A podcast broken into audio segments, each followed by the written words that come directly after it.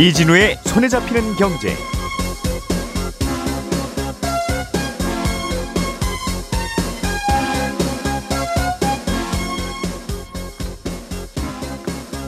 안녕하십니까 이진우입니다. 정부가 이달 말에 특례 보금자리 론이라는 대출 상품을 출시하는데요. 이게 고정금리에 만기가 최장 50년이고 제일 눈에 띄는 건 소득과 상관없이 대출을 받을 수 있다는 점입니다. 어, 잠시 후에 이 내용 자세하게 좀 살펴보겠고요. 요즘 새로운 전세 사기 수법이 또 등장한 모양인데 서울에서 세입자 수십 명의 보증금을 가로챈 일당이 적발됐는데 일반인들은 잘 모르는 부동산 신탁의 허점을 악용했다고 하는군요. 어, 어떤 점에 주의해야 되는지도 함께 들어보겠습니다. 애플이 그동안 우리나라에서 사다 쓰던 화면 디스플레이를 자체 개발에 나선다는 소식도 있네요. 간단히 들어보죠. 1월 12일 목요일 손에 잡히는 경제 광고 잠깐 듣고 시작합니다. 우리가 알던 사실 그 너머를 날카롭게 들여다봅니다. 평일 아침 7시 5분 김종배의 시선 집중.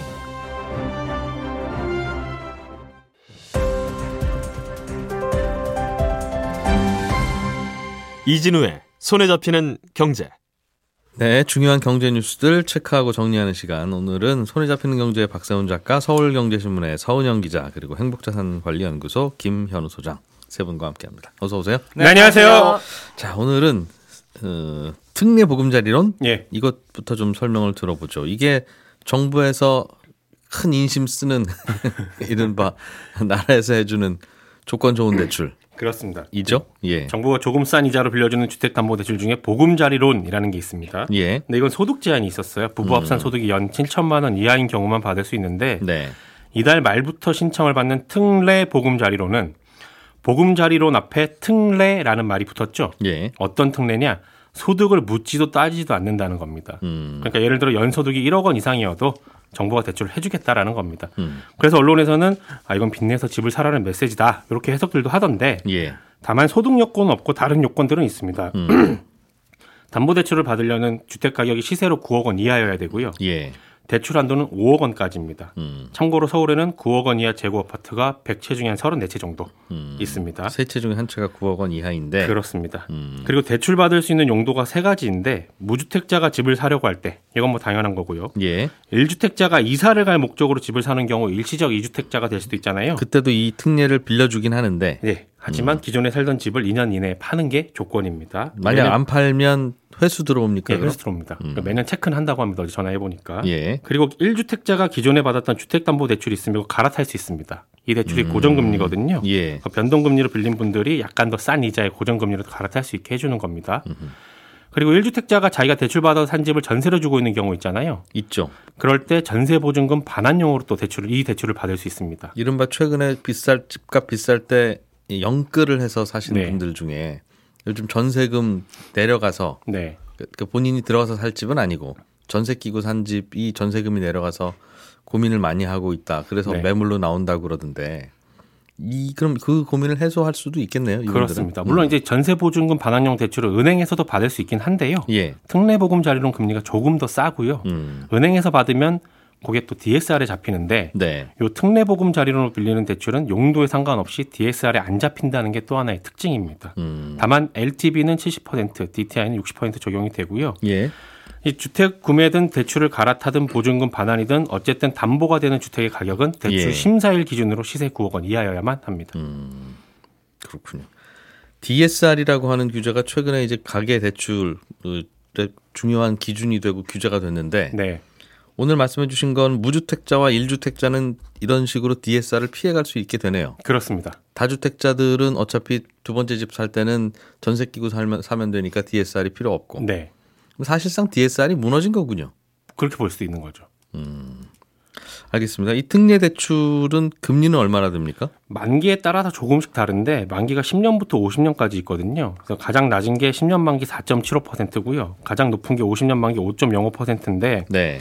여기에 이제 우대금리를 적용하는 경우들이 좀 있습니다. 신혼부부라거나 저소득층이라거나 뭐 또 집값이 6억 원 이하라거나 음. 이런저런 우대금리들을 다 적용받아서 가장 낮게 빌리게 되면 10년 만기로 빌렸을 때 3.75%입니다. 3.75. 네. 음. 이 정도 금리면 싼 건지 비싼 건지 감이 안 와서 어제 검색을 좀 해봤는데 고정금리라고 하셨죠? 네, 고정금리입니다. 음. 시중은행에 주택담보대출 받으러 가면요, 주택담보대출 금리가 지난달 기준으로 평균 5% 중반 정도예요. 음. 최저금리로 비교를 해보면 시중은행에서 5억 원을 10년 만기로 빌린다고 할 때 금리 하단이 어제 기준으로 가장 싼 게 4.8% 정도 됩니다. 음. 그러니까 특별히 특례보금론의 자리가 이자가 더 싸다 이렇게 보기 약간 어려운 것도 있죠. 음, 아니요. 이게 제일 낮으면 3.75라면서요. 특례는. 예, 근데 요 특례를 다 받는 다 게 받기는 다 어려우니 사실 좀 어렵습니다. 대체로는 4% 초반일 텐데. 네, 음, 은행 가면 4 4% 4% 중반으로 보는 게 맞을 것 중반 같아요. 중후 아, 네. 특례도 네, 특례도 4% 평균은 4% 중반으로 봐야 될 것 같고요. 그럼 4% 0.5% 후반이고요. 포인트 정도 금리가 싼 이자 어, 이자가 싼 대출이 될 것이다. 그렇습니다. 특례가. 근데 또 이제 물론 이제 내일 금통위에서는 기준금리를 올릴 가능성이 높다고들은 하지만 주택담보대출이라는 게 우리가 1, 2년 빌리고 갚는 게 아니라 또 10년 후, 20년으로 생각해 보면 지금보다는 금리가 아마 낮을 가능성이 높거든요. 음. 그렇기 때문에 요건 좀 고려를 하셔야 될 것 같습니다. 음, 지금은 싸 보이는데 네. 이 고정 금리가 네. 특례가 예, 음, 한 1, 2년 지나고 나면 아유 별로 싸지도 않았네. 그렇습니다. 변동금리 타고 내려올 걸 그랬네. 네. 물론 또 그런 건 있습니다. 나중에 있다. 금리가 내려가게 되면 요 빌린 걸 갚, 갚고 다 갈아탈 수 있거든요. 예. 그때 중도상환 수수료는 면제가 되긴 합니다.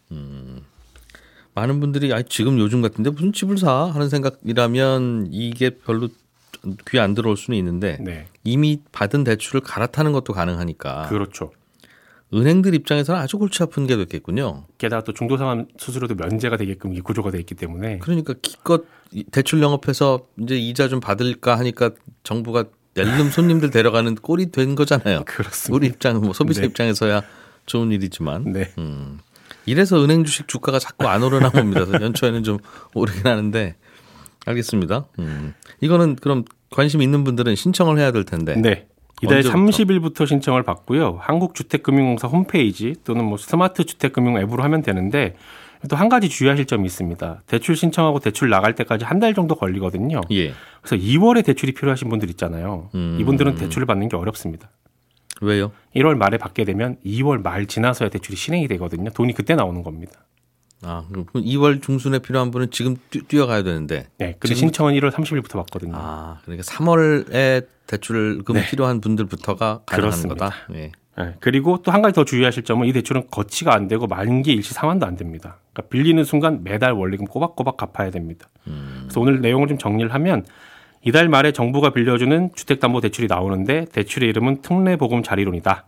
소득에 상관없이 주택가격 9억 원 이하의 집을 담보로 5억 원까지 4% 중후반의 고정금리로 빌릴 수 있는데 예. 금리는 조건에 따라 조금씩 다르고 무주택자나 1주택자만 빌릴 수 있다라는 겁니다. 예. 방송 듣고 추가로 궁금한 게 있으신 분들 있을 텐데 1688에 8114번. 근데 번호가 지금 귀에 안 들어오시죠? 예. 인터넷 검색창에 한국주택금융공사 콜센터로 검색을 하면 되는데 요것도 안 들어오시는 분들은 저희 송, 송경제 홈페이지 공부방 오늘 자료에 번호 올려두겠습니다. 알겠습니다.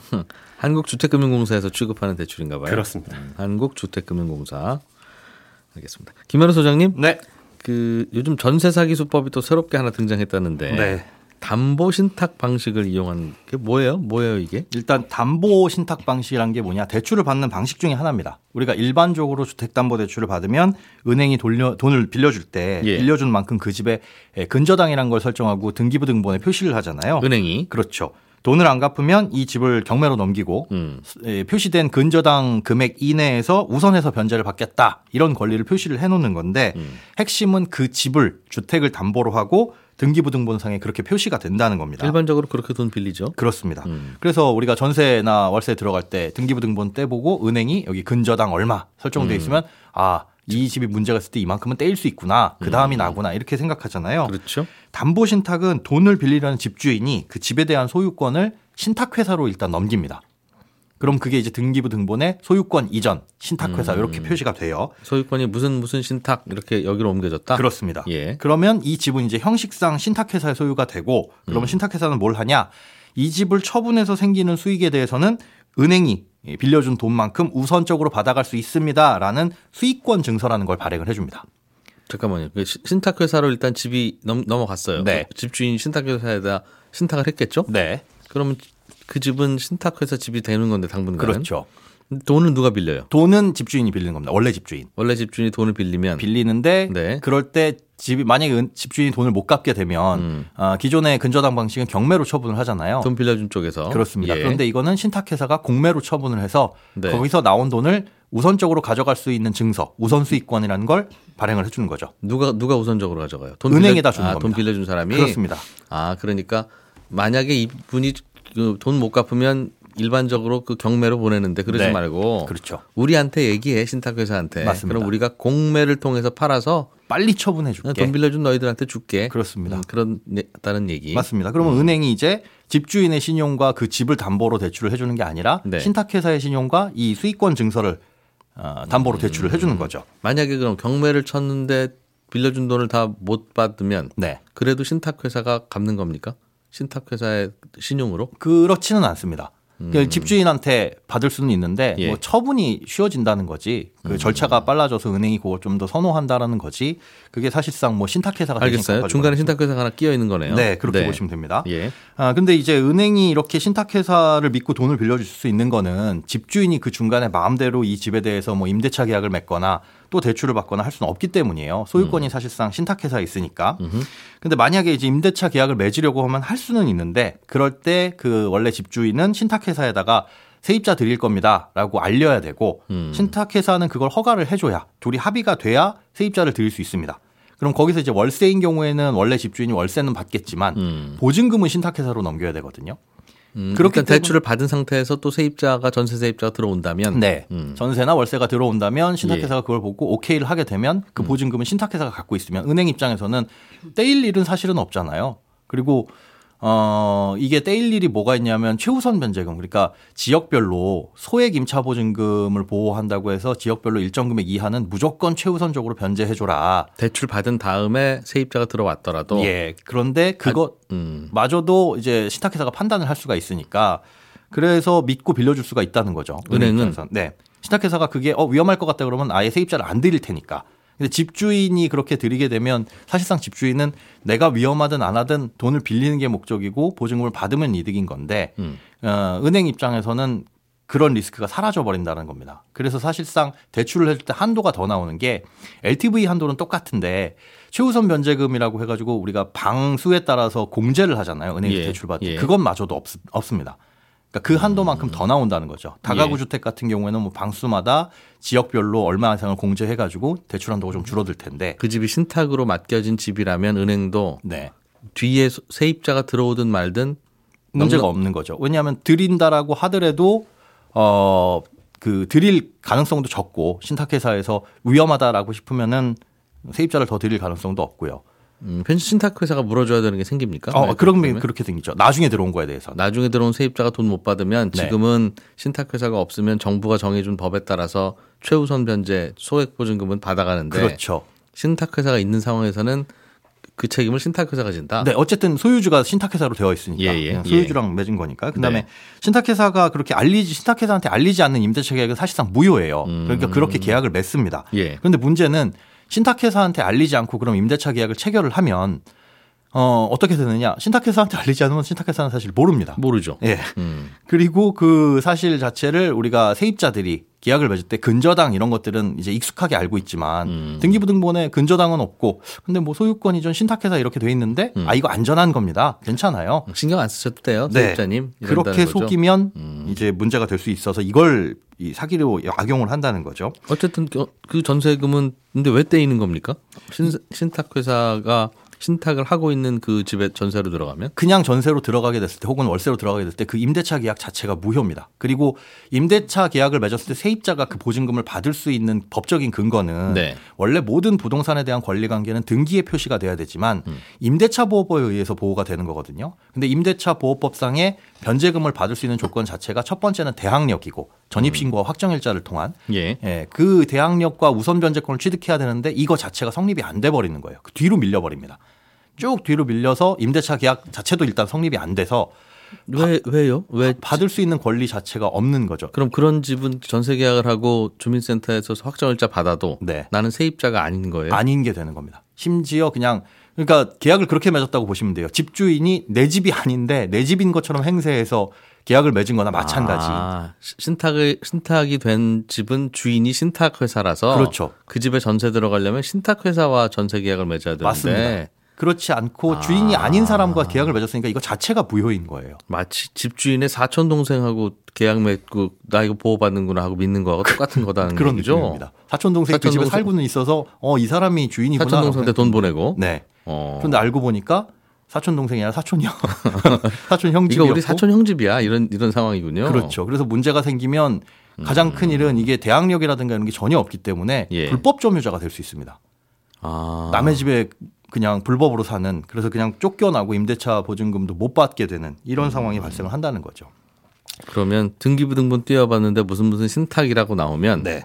일단 집주인은 옆으로 비키시고 그 신탁 데리고 오세요. 이래야 된다는 거죠. 그러셔야 됩니다. 그러니까 음. 뭐 인터넷 찾아보면 이런 신탁이 되어 있는 집은 아예 이 계약을 안 맺는 게 좋다라고 음. 되어 있는데 그렇게 되면 이제 어, 선의로 어, 실제로 필요해서 악의를 갖지 않고 신탁 계약을 맺으신 분들이 좀 피해가 갈 수 있으니까 이런 예. 음. 담보 신탁이 돼 있는 집도 얼마든지 계약을 맺을 수는 있는데 좀 복잡합니다. 확인을 하셔야 될 게. 일단 등기부 등본상에 갑구에 소유권 이전이라고 써 있고 이게 신탁 무슨 무슨 뭐 신탁원부 몇 호라고 써 있으면 예. 인터넷 등기소에서 법원 등기소에서 이 해당 호수의 신탁원부를 발급을 받으셔야 돼요. 세입자가 네. 세입자가 세입자가 발급을 받으시면 거기에 어디에 신탁이 되어 있고 얼마를 빌렸는지가 나와 있습니다. 아이고. 그러면 아이 복잡해. 예, 복잡하죠.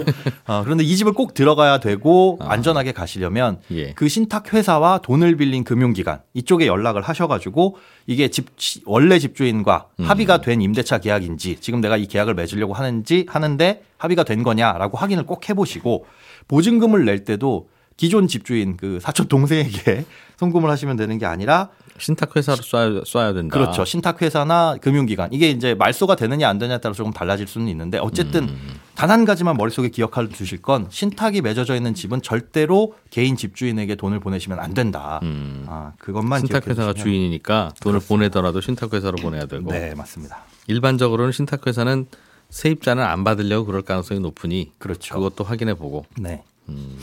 집주인 오라 그래 그래야 된다는 거군요. 진짜 집주인 오라 그래. 예, 진짜 집주인 와야 됩니다. 알겠습니다. 서원영 기자님, 네. 애플이 예, 이런저런 칩이나 디스플레이 같은 주요 부품을 어, 국산화, 그러니까 자기 입장에서는 네. 국산화, 자기가 직접 만들어서 쓰겠다는 뉴스인데 그동안 우리가 이거 애플에다가 팔을 그동안 팔았었던 거라서 네. 우리 입장에서는 좀 뜨끔한 뉴스네요. 네, 그렇습니다.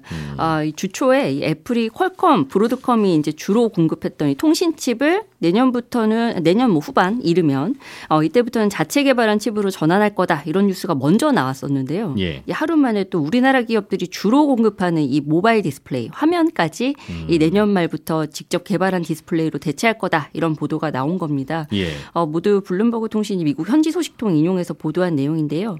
어, 우선 자체 개발 디스플레이를 적용할 제품은 이제 애플워치 고급형 모델. 그래서 사실 물량 자체는 많지는 않습니다만 예. 이 중장기적으로 아이 폰과 아이패드 같은 다른 기기에도 순차적으로 적용하겠다 이런 목표를 내세우고 있습니다. 내년 후반이면 약 2년 후부터 네. 음, 애플이 직접 개발했다는 거죠, 그러니까. 네, 어, 지금 이제 개발 중입니다. 음. 네, 애플은 개발 중이라고 하면 거의 개발하더군요. 네. 근데 이게 사실 애플이 핵심 부품들 직접 만들어 쓴다고 한 거는 뭐 그렇게 새로운 뉴스는 아니긴 합니다. 그러니까 예. 2022 회계연도 기준으로 도 한 해 30조 원 넘는 연구개발비 쏟아붓고 있는데 이런 것들 대부분이 사실 이제 핵심 부품들 좀 자체적으로 개발하겠다라는 목표 때문이거든요. 예. 그리고 또 이런 목표 때문에 이제 뭐 한 10년 전부터 차근차근 좀 단계를 밟아온 게 주요 기업들이 인수하기도 하고 뭐 지분 투자도 하고 이런 식으로 막대한 토- 투자금을 쏟아 부어 왔습니다. 예. 어, 2020년부터는 이 아주 핵심 부품이라고 할 수 있는데 애플리케이션 프로세서라는 게 있습니다. 이게 모바일 기기 두뇌라고 하는 장치인데요. 이런 것도 사실 직접 만들고 있어요. 게다가 컴퓨터 두뇌에 해당하는 CPU, 중앙 처리 장치도 마찬가지고요. 이런 것들도 다 기술력이 상당합니다. 그러니까 지금 말씀하신 대로 만들겠다고 하면 정말 만들고 심지어 잘 만드니까 좀 대단한 거죠. 근데 네. 이 디스플레이도 좀 비, 디스플레이랑 지금 비슷한 시점에 자체 조달하겠다 이렇게 계획을 알려진 이 통신칩 음. 같은 경우에는요. 2019년에 인텔 모뎀칩 사업부 10억 달러 주고 인수했던 거 아마 기억하실 텐데 예. 이, 이 과정에서 핵심 기술도 확보한 상태입니다. 음. 그래서 우선적으로 이 퀄컴이 주로 공급하는 5세대 모뎀칩 이거는 이제 자체 개발로 당장 빨리 전환하겠다. 퀄컴에서 안 사온다는 뜻이군요. 그렇죠. 근데 이게 사실은 원래 올해 에, 올해 말부터가 목표였어요. 음. 근데 이제 사실 그거보단 좀 지연된 거긴 합니다만 음. 그래도 뭐 계속 이 개발 작업을 진행하고 음. 있다는 거고요. 그리고 이후에는 이제 브로드컴이 주로 공급하는 게 와이파이 칩 블루투스 칩 이런 것들인데요. 음. 이제 아까 말씀드린 모뎀 칩이랑 이 두 가지까지 다 합쳐서 아예 하나로 결합한 칩까지 우리가 직접 개발하겠다. 이런 음. 목표를 세우고 있습니다. 네. 어, 디스플레이 부분이 사실 우리가 가장 좀 주목할 만한 이야기인데 왜냐하면 우리가 대부분 좀 납품을 하고 있으니까요. 근데 음. 이 역시 좀 오래 전부터 준비를 했는데 2014년에 마이크로 LED 업체인 럭스뷰를 인수해서 음. 2018년부터 이 내재화의 속도를 내왔습니다. 예. 애플이 지금까지는 스마트폰 만들어 파는 방식이 design by Apple이긴 하지만 네. 부품은 온갖 다른 데서 다 사오고 그렇죠. 조립도 폭스콘에 맡기고 네. 그러니까 사실은 본인들이 만든 건 별로 없고 하여튼 껍데기는 애플인 음, 음, 마치 이제 마트 같은 건데 네. 이마트가 이마트 라면 만들겠다는 거하고 비슷한 그렇죠. 느낌이군요. 네. 이제 하나하나 우리가 파는 거 다 우리가 만들어서 할 거야. 그렇죠. 그러니까 이마트 라면 말씀하시면 이제 결국에는 이마트 라면의 맛이나 뭐 이 디자인이나 예. 이런 것들은 이렇게 만들 건데 개, 생산은 너희 다른 공장을 잡아서 줄 하는 텐데. 식으로 그렇죠. 어. 그러니까 그런 방식이 지금 이제 그런 방식으로 계속해서 이제 생산 방식이 바뀌고 있는데요. 음. 어, 왜 이렇게 바꾸느냐. 이제 결국 애플이 기대하는 효과는 뭐 두 가지일 겁니다. 그러니까 가장 첫 번째로는 이 제품에 대한 완벽한 통제권을 쥐고 있는 거. 음. 그러니까 제품의 완성도를 원하는 대로 끌어올릴 수가 있겠죠. 그러니까 가령 이제 뭐 애플이 신제품 하나 기획하는데 한 3, 4년 음. 걸린다고 하는데 한 네. 3, 4년 전부터 어, 이제 그 시기에는 인플루언서들이 굉장히 많아질 거다. 그러니까 음. 우리가 손안에 이 카메라 기능을 상당히 이제 끌어올려야 된다. 네. 그러면 거기에 맞춰서 음. 이제 아까 두뇌에 해당한다고 했던 프로세서 같은 경우에도 이 정도의 기술이 필요해. 그리고 카메라도 이 정도가 필요해. 그럼 여기에 소프트웨어는 이 정도가 받쳐줘야 돼. 이런 것들을 큰 그림을 그리고 이제 설계해 나갈 수가 있다라는 거죠. 음. 그러니까 이렇게 좀 완성도 높은 계획을 짤 수가 있으니까 그걸 또 현실화시키기도 쉬운 거고요. 음. 가령 2022년 말에 이제 아이폰 14 내놓겠다. 그럼 이제 2019년이나 2020년부터 뭐 3, 4년 뒤에는 어떻게 될 거다. 그럼 이 제품 스펙 만든다, 정한 다음에 본격적인 개발 들어간 방식이라는 겁니다. 예. 이게 좀 당연한 얘기 같지만요. 대부분 디바이스 업체들이 이렇게 장기적인 그림 가지고 하질 못합니다. 그러니까 대부분 거의 뭐 1, 2년 안에 승부를 봐야 되는 제품들을 개발하기 좀 급급한 게 현실인데요.